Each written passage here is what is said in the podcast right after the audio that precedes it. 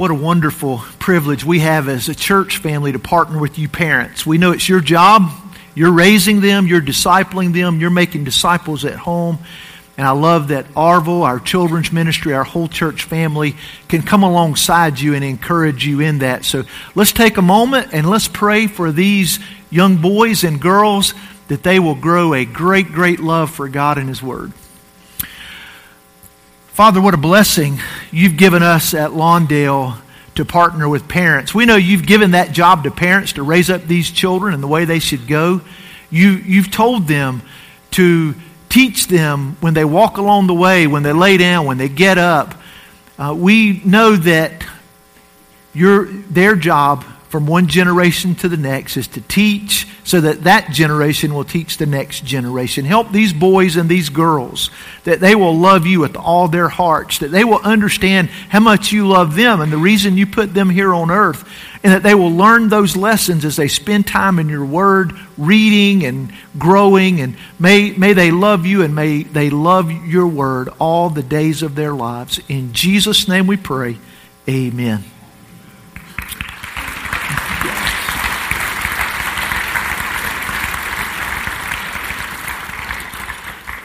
What a great group of first graders. We are so thankful for you guys. Open your Bibles to 1 Timothy chapter 1. Even as we give Bibles to our first graders, we're teaching them the importance of God's Word. And even this morning, as we stand and get ready to read from the text, we're communicating that we value, we reverence God and His Word. We, we don't stand to read because we worship this book. But we stand to read because we worship the God of this book. We, we stand to read because we value who God is and the fact that He inspired these very words to be written down. So we love His Word. Stand with me and let's read 1 Timothy chapter 1 in verse 12. I thank Him who has given me strength, Christ Jesus our Lord, because He judged me faithful appointing me to his service. Though formerly I was a blasphemer, persecutor, and insolent opponent. But I received mercy because I had acted ignorantly in unbelief, and the grace of our Lord overflowed for me with the faith and love that are in Christ Jesus. The saying is trustworthy and deserving of full acceptance that Christ Jesus came into the world to save sinners, of whom I am the foremost. But I received mercy for this reason, that in me, as the foremost, Jesus Christ might display his perfect patience as an example to those who were to believe in him for eternal life. To the King of the ages, immortal, invisible, the only God, be honor and glory forever and ever. Amen. This charge I entrust to you, Timothy, my child, in accordance with the prophecies previously made about you, that by them you may wage the good warfare, holding faith and a good conscience.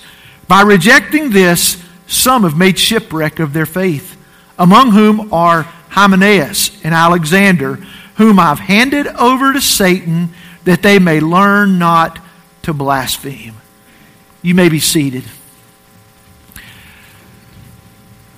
The sermon today is the church serves the head of the church.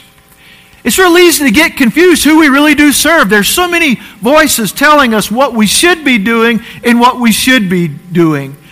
As a matter of fact, I think there's a lot that lives within each one of us in our own selfishness and sinfulness that causes us sometimes to think the church exists for me.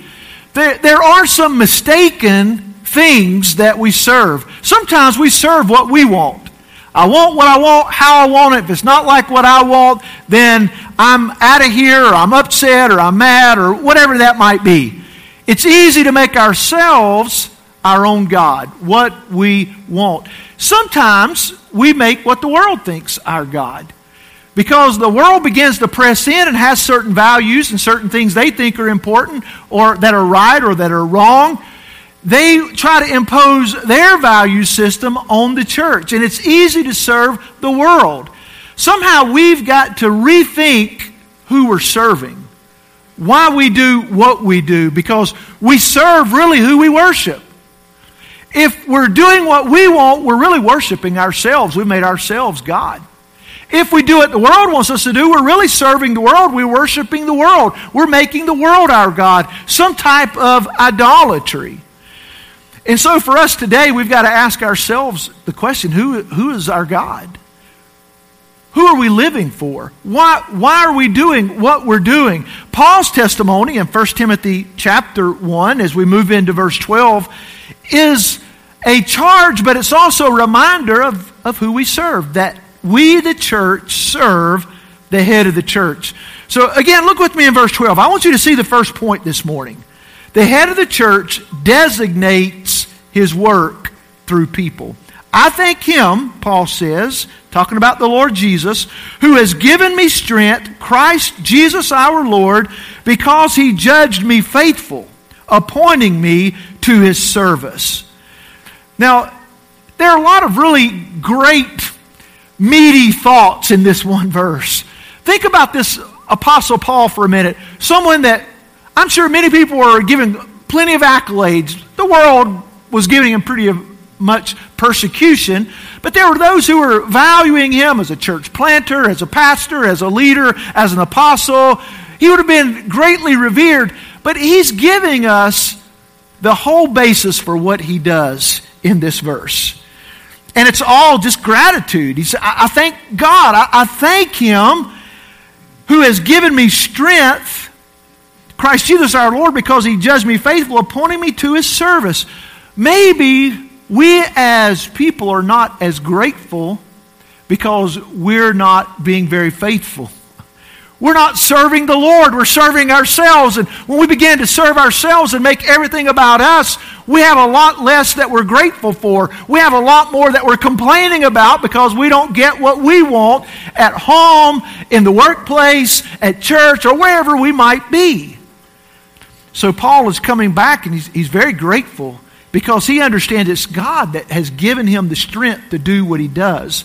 God had designated him, God had appointed him in this role, just like God designates all of his people to serve. And Paul is saying, God's the one who gives me the strength to do the work that I'm doing. Lawndale, you can't change your spouse. You can't change your kids. You can't change our community. But God gives us His strength to do the work that He's called us to do and to be faithful. And once we step up and we become obedient, we become faithful, then God begins to do what only God can do. He says He judges me faithful. In one sense, when you read that, you think, wait a minute. Was God saying Paul was worthy and faithful enough to do his work, so then he appointed him? Uh, of course not. That would be inconsistent with everything else that we know and think. But it's because of God's choosing Paul, God's calling Paul, that God made him worthy. God made him faithful to be able to do the work of God. And as Paul began to do the work of God, he began to be faithful, and then God gave him more responsibility. Paul didn't start out as an apostle. He didn't start out as an apostle. He began to just faithfully walk with God, obey God. And as he was faithful, God gave him more responsibility. God began to do more great things through him. And so that brings us to that third idea under that God designate, designates his work through people, he appoints people. And, and Paul is saying that in the verse appointing me to his service. What an honor. Have you ever been asked to do something that was an honorable thing to do and you thought, wow, I, I can't hardly believe they even asked me to do that? And in this sense, God calls us to do his work. As his people, he appoints us, he designates us. Every one of us who's in his family, God has given gifts and he's given abilities that we can do his work. And Paul is saying, God, God's appointed me. He's designated me. He's called me. The head of the church designates his work through people. Now, I'm going to help you to grow in your gratitude for just a second. We're more thankful when we learn to be more faithful. If we never learn how to be faithful, again, it's really just about us and about other people. You really begin to be more grateful when you realize it's not about me. So we're more thankful when we learn to be more faithful. Secondly, when we're more faithful, we learn what it is to be more fruitful. See, you begin to serve God and do what He's called you to do to make disciples. You parents, you take responsibility. God called you to make disciples at home. You start leading family devotions. You start talking to your kids about important things in life. You start doing some of your own study so you can answer some of those hard questions they give you. And what happens? God begins to let you see the fruit of that in your children's lives. Some of you are doing that at work. Some of you do that in uh, our uh, morning classes you're investing in children's ministries and student ministries. And as you serve God, as you make disciples, you begin to see more fruit.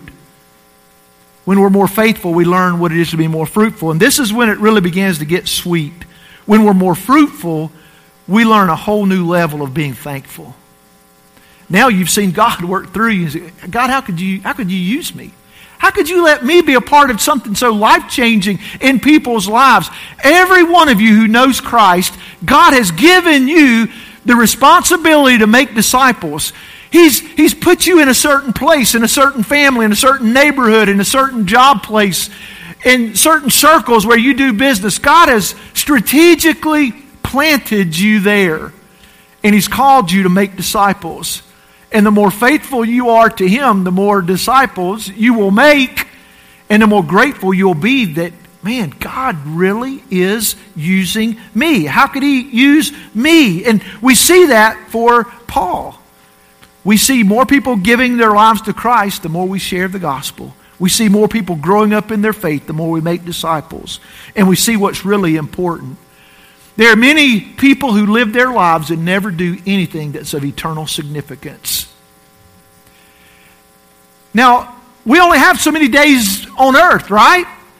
Those of you who knew me when I was at Lawndale the first time, you, you know that I like to think of life like a football game. And if we think about the average life expectancy, we have about 80 years. Now, some live a little bit longer, some live a little bit shorter, but average life, 80 years. And so when we've lived half our lives, we've arrived, we've arrived at halftime, 40. it already starts registering, right? For some of us who are already in our third quarter, say, man, life's getting by pretty quickly. Some of you are in the fourth, some of you are in overtime. You, you get this. Now, what's eternal? What's eternal? Three things are eternal God, the Word of God, and the souls of people. The extent with which you invest yourself in these three things is the extent with which you invest yourself in eternity. Are you growing in your relationship with God? Are you digging deep so that you can get to know Him and what is eternal in His Word? And are you investing in the souls of people, helping them to come to know Christ, helping them to grow up in Christ? That's eternal. And Paul here is in this really grateful place in his life and as he's trying to encourage Timothy in the work that he's doing, he knows it's not easy. He's told him to confront those who are teaching sound doctrine. He's telling him to lead out in the church. It's not an easy assignment. And he comes back and he says, Timothy, I'm, I'm just grateful to God that I can be his servant. Can you imagine the testimony and how Timothy felt? That's how I should be feeling. God, God has given me strength to be where I am. He's judged me faithful, giving me this assignment, and now He's appointed me to His service. And I can just imagine that, that fellowship, that kinship that is there. The head of the church designates his work through people. Secondly, second point, the head of the church displays his patience through people. Notice what Paul says about his life before he came to Christ.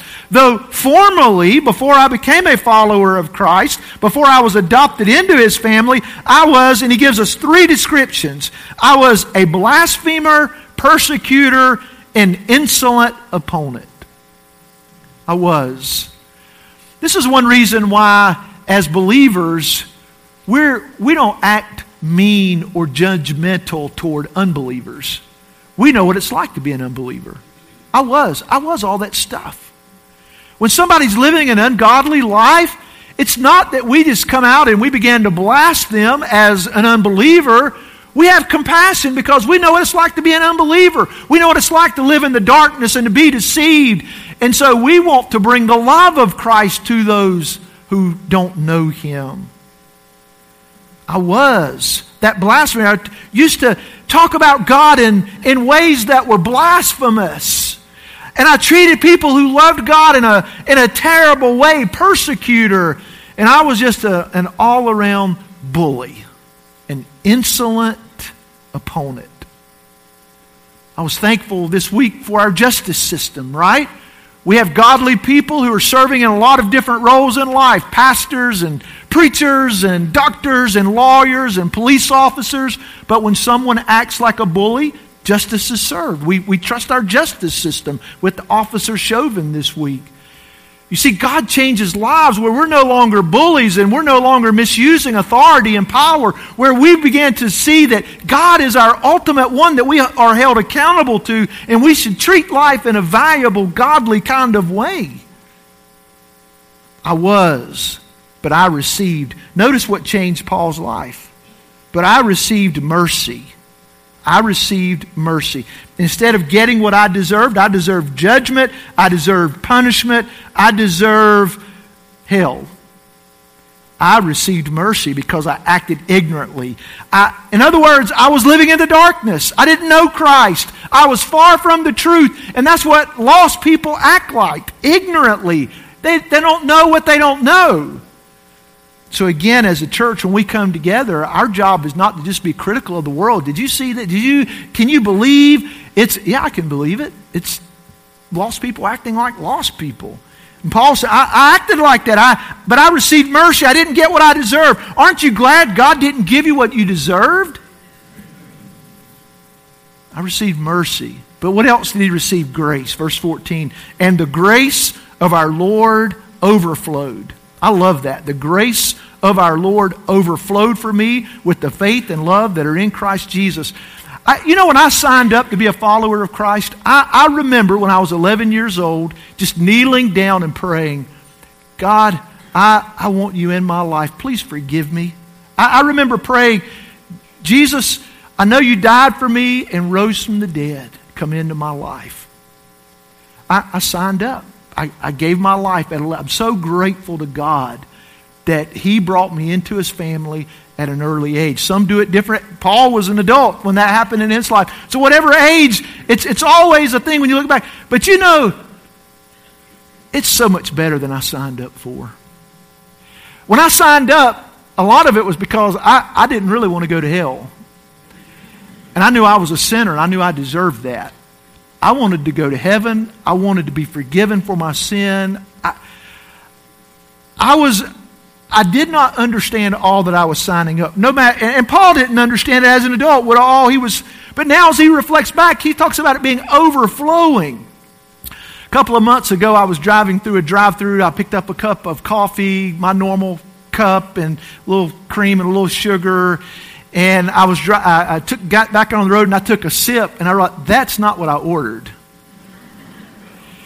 It was so much better.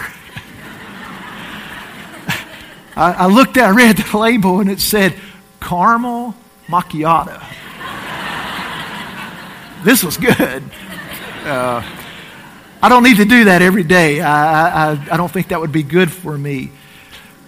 But that's like it is when you sign up for Jesus. It's not like He gives you everything you want and man, your life's going to be easier, easier. But you begin to understand the love of God. You begin to understand you didn't deserve any of that. All of that was a gift. And now you get to participate in His work. He makes you a co-laborer. And you get to do, you get to put your hands on eternal kinds of things and lay up treasure in heaven. And you get to know God and enjoy God and all the stuff of the world that once seemed so important and so valuable, it just seems so much less now. Paul got so much more than he signed up for. And you see a grateful heart. He said, I was, but I received. And, and it's not even that Paul sinned a little bit. I, that's not really possible, by the way. I'm not a really bad sinner. I mean, I just sinned a little. You know, you're all bad sinners, and that we're all in the same category. All have sinned and fallen short of the glory of God. They're not necessarily. They're not categories of of lostness here. And, and Paul said, but but if if there was, I was the top level. I, I am the foremost. Does anybody here? You think God could never use me? Paul said, I I was at the top of the God can't use me list. I was the foremost. And I'm thankful for us, for we are foremost sinners, that there is a foremost Savior. He's, he's a notch above that foremost sinner. He wipes away all sin. The blood that He shed on the cross is sufficient for anything you've ever done, any, any wrong direction you've ever gone. And Paul said, if anybody can be saved, man, if anybody could not be saved, it would have been me. But God saved even the foremost sinner. The foremost sinner needed the foremost Savior. Now, I love verse 15. This is one of, one of five sayings that probably were a little bit more like a catechism in the church. People would have grown up hearing in church services and at home. And the saying is trustworthy and deserving of full acceptance that Christ Jesus came in the world to save sinners. Now, we're going to do a little bit of participatory worship right now. And I'm going to ask all of those who are ages 1 to 25 to do this catechism with me. I'm going to say the first part, then I want you to say the second part. If you have to look at your Bibles, it's okay. Uh, the saying is trustworthy and deserving of full acceptance. Those who are 1 to 25, Christ Jesus. Excellent. Now, those who are 26 to 50, it's getting personal, isn't it? The saying is trustworthy and deserving of full acceptance. Christ Jesus. Now, those who are over 50, 51 and above, the saying is trustworthy and deserving of full acceptance.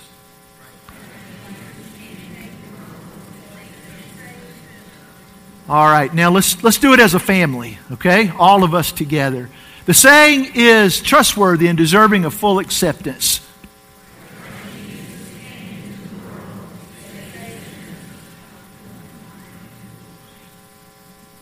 It's good, isn't it, as a family? I mean, how, how more impressive on our hearts can this be to know that Jesus didn't come to serve himself? He came to serve and to give his life as a ransom for many. That's, that's the head of the church set an example for us. We aren't here to serve ourselves, we're here to serve the, the, the King of Kings. And he goes on a little further and, and gives us even more about his perfect patience. So look with me in verse 16. But I received mercy for this reason that in me, as the foremost, Jesus Christ might display his perfect patience. The imperfect person needed perfect patience. No matter how little or big your imperfection is, if you want to think of it like that, the imperfect person needed the imperfect uh, needed perfect patience. Why is it that lost people still walk on the earth? It's the patience of God. It's not because there is no God. It's not because there's an unconcerned God. It's not because God's okay with how lost people live. It's because God has perfect patience. He doesn't desire anyone to die lost and to die for eternity in the place we call hell. He, he wants everybody to be saved. He desires all people to be saved and to come into his family. Notice what is said about this person with perfect patience. Paul breaks out into this praise uh, doxology to the King of the ages. That is, he's eternal. He will always, he's, he's the one who's been control all of this time. There have been rulers who've arisen that thought they were in charge. And God every time shows who's in charge. He will always be in charge. He's the king of the ages. He is bringing thing to a, things to a close. And one day that close is going to take place. All things will be finished. All things will be settled. And I believe that time is closer now than it's ever been before to the king of the ages. Immortal. He will never decay. He will never change. He is the same yesterday, today, and forever. He will never die. He will, he will never be less than he is. He will never love you more or love you less. He's perfect in all his attributes. He's invisible. Maybe we don't say enough about the invisibility of God. I think about our, our kids, and sometimes we expect a lot of them. How do you know God loves me? How do you know God's here with us? Well, we teach about the invisibility of God. He's a spirit, He's omnipresent, He's eternal. The Father has no human body. The Son took on a human body because we needed someone that would appease the wrath of God. Jesus, the Lamb of God, the Son of God, the second person of the Godhead, took on a human body, and when He was raised from the dead, He was raised in a bodily resurrection. He still has a body, it's just a resurrected body.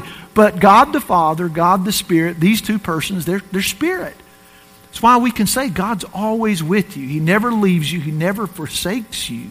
He's present with you. Even though physically we can't see Him with our eyes, we're able to know Him, understand Him. We're able to see the fruit of His work, this designer, this sustainer, this sovereign God. He's invisible, and He's the only God. The world may tell you there are many gods, but there's only one. And all paths don't lead to that to one God. There's only one path that leads to the one God. There's one mediator between God and man, the man Jesus. And those who place their faith in Jesus Christ can be a part of his family. There is only one God. And Paul says to him, this King of the ages, the immortal, the invisible, the only God, be honor and glory forever and ever. Amen. Isn't that the per- kind of person that you want to give your life to and serve? This kind of God? You're, you're a terrible God. If you're doing just what you want to do, you are a terrible God. If you're worshiping yourself and we, we serve who we worship, you are a terrible God. If you're serving the world, doing what the world wants you to do, the world is a terrible God. It never satisfies. You will never satisfy yourself, and the world will never satisfy you. There's only way to drink from a fountain that never runs dry, and that's Jesus. This one God. The head of the church displays his patience through people. Let me give you the third idea this morning. The head of the church delivers his help through people. God is oftentimes referred to in the Old Testament as our helper. It's, a, it's, it's an esteemed role that God says, I will be your helper. I will help you. What a, an encouraging word for us today that God is your helper. He doesn't leave you by yourself. He, he, even in these assignments that He's given us to do, He doesn't leave us to ourselves. He's our helper. And He delivers His help oftentimes through people, and discipleship is help. There is discipleship through the church. Now, think with me of a, a couple of word pictures this morning. The church is a training ground, not a playground. Sometimes we see it as I'm going to go and have a lot of fun and be entertained and it's do what I want to do, playground mentality. The church is a training ground. We come to church to worship the one true God and to be trained and equipped to do the work that He's given us. It's a training ground. Now, does that mean we can't laugh? Of course not. Does that mean we don't have fun together and enjoy our walk with Him and our walk? Of course not. What a terrible thing if all we did was walk around with grim faces and we never laughed, we never had any fun. God didn't make us like that. He meant for us to enjoy Him and to enjoy the work that He's given us together as a family. But the church is a training ground. We, we don't have church just for you to come in and be entertained. We don't have church so the world will come in and say, man, that's a great church. We have church because we serve the head of the church. One, He's commanded us to gather as His people. He's commanded us to gather so that we can encourage each other, we can fellowship together, we can worship together. It, but it's a training ground. Maybe looking at it in terms of a ship will help us. Some people see church like a cruise ship. Now, if you, when you get on that cruise ship, you know, you, all your needs are taken care of, right? I mean, all the food you want to eat, the entertainment that you want, the sleep that you want. I mean, it's, it's all about you. And people pay big bucks to go in and enjoy a cruise. And there's, I, if you haven't taken a cruise, I hope you'll be able to. They're fun, they're nice, it's good, it's a good break, and a, it's, a, it's a good getaway. But the church is not a cruise ship. Sometimes we talk about the church and say, well, the cruise, if it's not a, if it's not a, uh, the church, if it's not a cruise ship, it's a battleship. Now, I get that because the, the Bible talks some about our walk with God being like a battle. We're, we're Christian soldiers. The problem is sometimes we don't understand what Christian warfare, following Jesus warfare is. It, it's not going out and conquering in terms of defeating people, it's going out and serving and loving and blessing and praying. It's, it's living life in such a winsome way that even when we're mistreated, we give good for evil. And what, what oftentimes are our churches known for being mean spirited and ugly and hurtful and condemning. And we don't condemn the world, we don't judge the world. That's God's business. We go out and we share Christ's love with the world. We share the gospel. We, we judge inside the church, right? What, what, are, what, are, what are we doing as far as trying to judge the world when judgment begins where? In the house of God. We're, we're to be encouraging, discipling each other and helping each other grow up in our faith. And when that happens, then God moves us out that we can be a light and be gospel sharers, good news bearers to the world. So instead of maybe a battleship that may look like standing on the shore and just shooting our bullets over the bow, maybe we should see ourselves more like an aircraft carrier where we all come together, we land on the ship, we're refueled in our worship of God and our fellowship together, being equipped through the Word of God, and then we're sent back out to do the work of God. It's, it's not about us, it's about the head of the church. And what did the head of the church say? Go and make disciples. We're to gather, but why are we gathering? So that we can be refueled, we can be renewed, we can enjoy our walk with God, we can be prepared to go out and do the work that He's given us to do in the world. And so when we leave this place, it's not just, oh, that was a great service. It's that was that he's a great God. What do we now go do as a result of that? We're being sent from our gatherings and our meetings. J.D. Greear wrote some about this in his book, Gaining by Losing.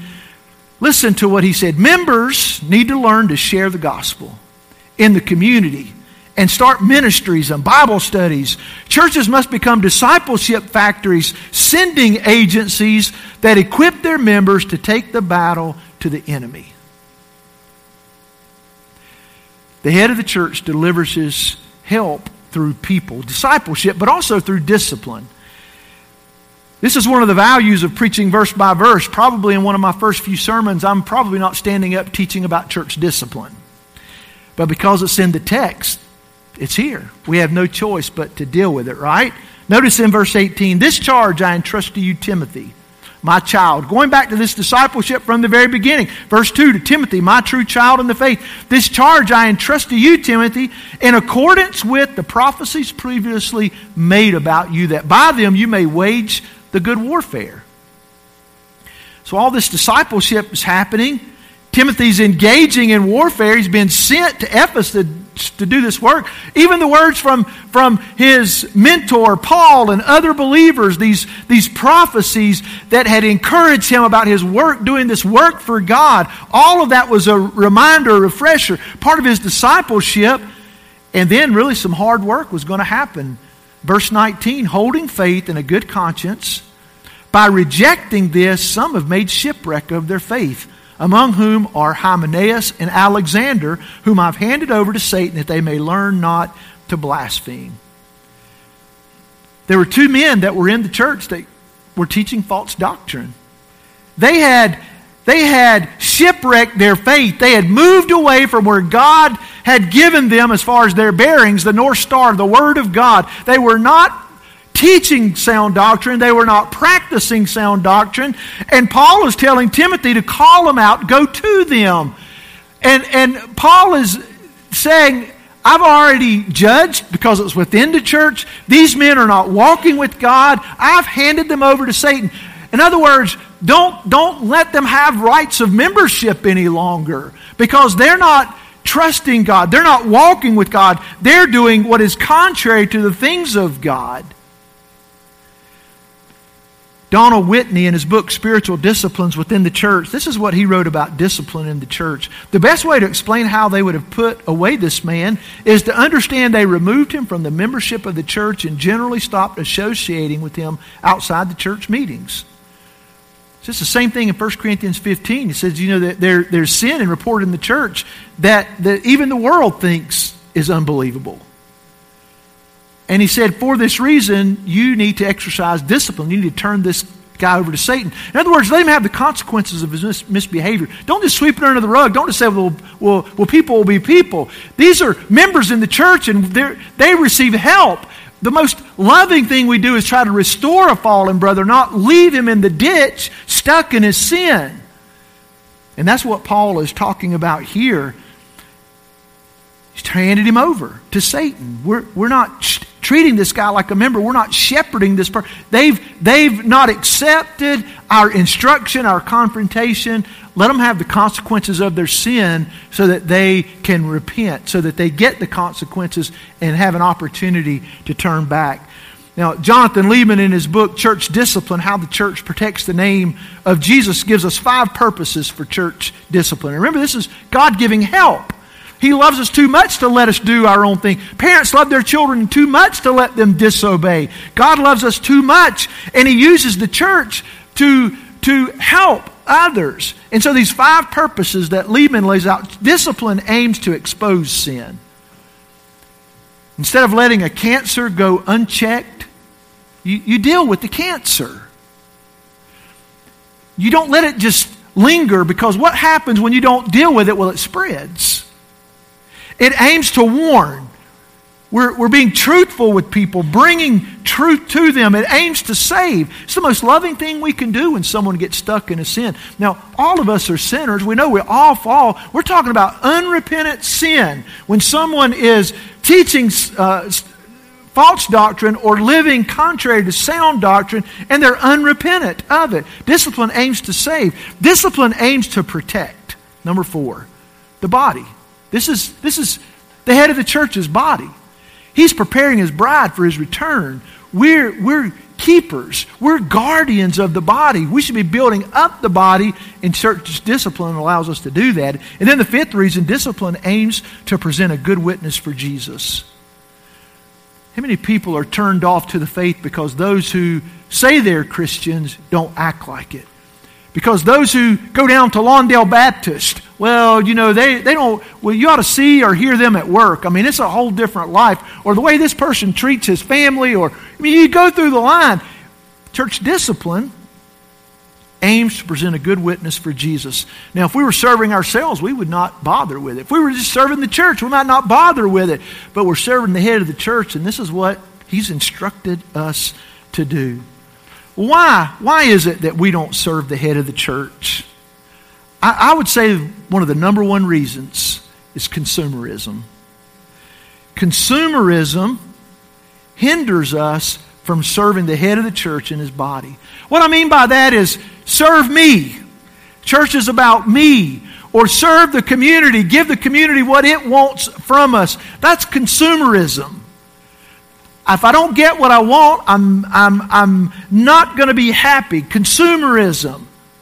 We serve the head and give him what he wants. Discipleship, if you weigh that with consumerism for just a minute. Do you really expect people will be willing to be discipled? I mean that that people would want to grow in their faith that maybe not maybe don't know how to read their Bibles yet, that they would say, sign me up. I want to learn how to read my Bible. I, I want somebody to disciple me. What about somebody who doesn't really know how to be a godly dad or husband? Do we Rodney, can you really expect someone to say, sign me up? I want to be discipled so I can grow in that area of my life. Or I don't really know how to be a, a, a Christian in the workplace. Do you expect people to say, I want to be discipled? Well, if we serve the head of the church, we start with what God gives us, with people who are willing to grow. God means to help the church, and He helps through discipleship as people are equipped and discipled to serve Him. And even this idea of discipline, Rodney, you know, you're who's going to come back to Lawndale? You're talking about church discipline. I mean, that could get pretty personal here, right? You're, you're going to offend people if you were to go to someone who is stuck in a sin. But how do we have any choice if Jesus is the head of the church? And this is what he's commanded us to do. I'm going to tell you, living for yourself is very disappointing. I am old enough to know that. I've done it enough. Where I wanted to just please me. I wanted it to be about me. I, I remember when I was first married, I, I thought, man, I am going to be a good husband. My wife's lucky. She's, I mean, I'm going to be a good husband. I thought, man, I, this, how hard can this be? And it didn't take me long to realize how selfish I was. You know, every, at first I was thinking, why, you know, why is she doing this or why is she not doing that? You know, it was all about her. You know, because I mean, I had, to, I was pretty much right about everything, right? I mean, but it's it's interesting how God began to show me so many things I was wrong about, or things that I would get upset about that it really wasn't about her, but it was about me because I wanted it done a certain way and she didn't do it like I wanted it. So who, who who's the problem? And I am. It's about me. I've made it about me. And I really did not realize how selfish I was until I got married. And sometimes in a church family, we think, well, you know, I'm, I'm here, you know, I'm, I'm not selfish. And consumerism, the whole idea of wanting what we want like we want it, it keeps us from really serving the head and serving the body. I want to challenge you, church family. Man, God's given us such a wonderful opportunity. I, I, I can resonate with what Paul said. I thank God that He's given me a strength, that He has counted me faithful, that He has appointed me to His service. I, I resonate with that so much. I'm so grateful to be your pastor, Lawndale. And I believe more than ever, more than ever, that God's given us a chance to be the church that He wants us to be. But I'm, I'm, I'm pleading with you. I'm urging you. I'm saying to you, let's, let's let Jesus be the head of this thing. Let's let it be about Him. It's not about me. It's not about you. It's not about our building. It's not about our facilities. It's about the head of the church. Join me in this great mission. And let's ask God to do what only He can do through a bunch of ragtags like us. Father, I thank you for these brothers and sisters. I'm humbled that you would let me be a part of this family and let me serve alongside of these men and women. I pray that today that we would be renewed in our commitment to you, the head of the church. I, I pray that our hearts would be so burdened to please you, the one who died for the church, the one who allows us to be in the church, the one who one day is coming back for his church. I pray that our hearts would be so heavy that we would, we would want to do nothing less than give our absolute all, our absolute best for the head of the church. In Jesus' name we pray. Amen. Many of you may want to pray where you are in this time of commitment. The altar is open. Pastors will be available after the service if you want to talk with someone. But I would ask you, let's, let's do business with our God today, the head of the church. Let's stand together.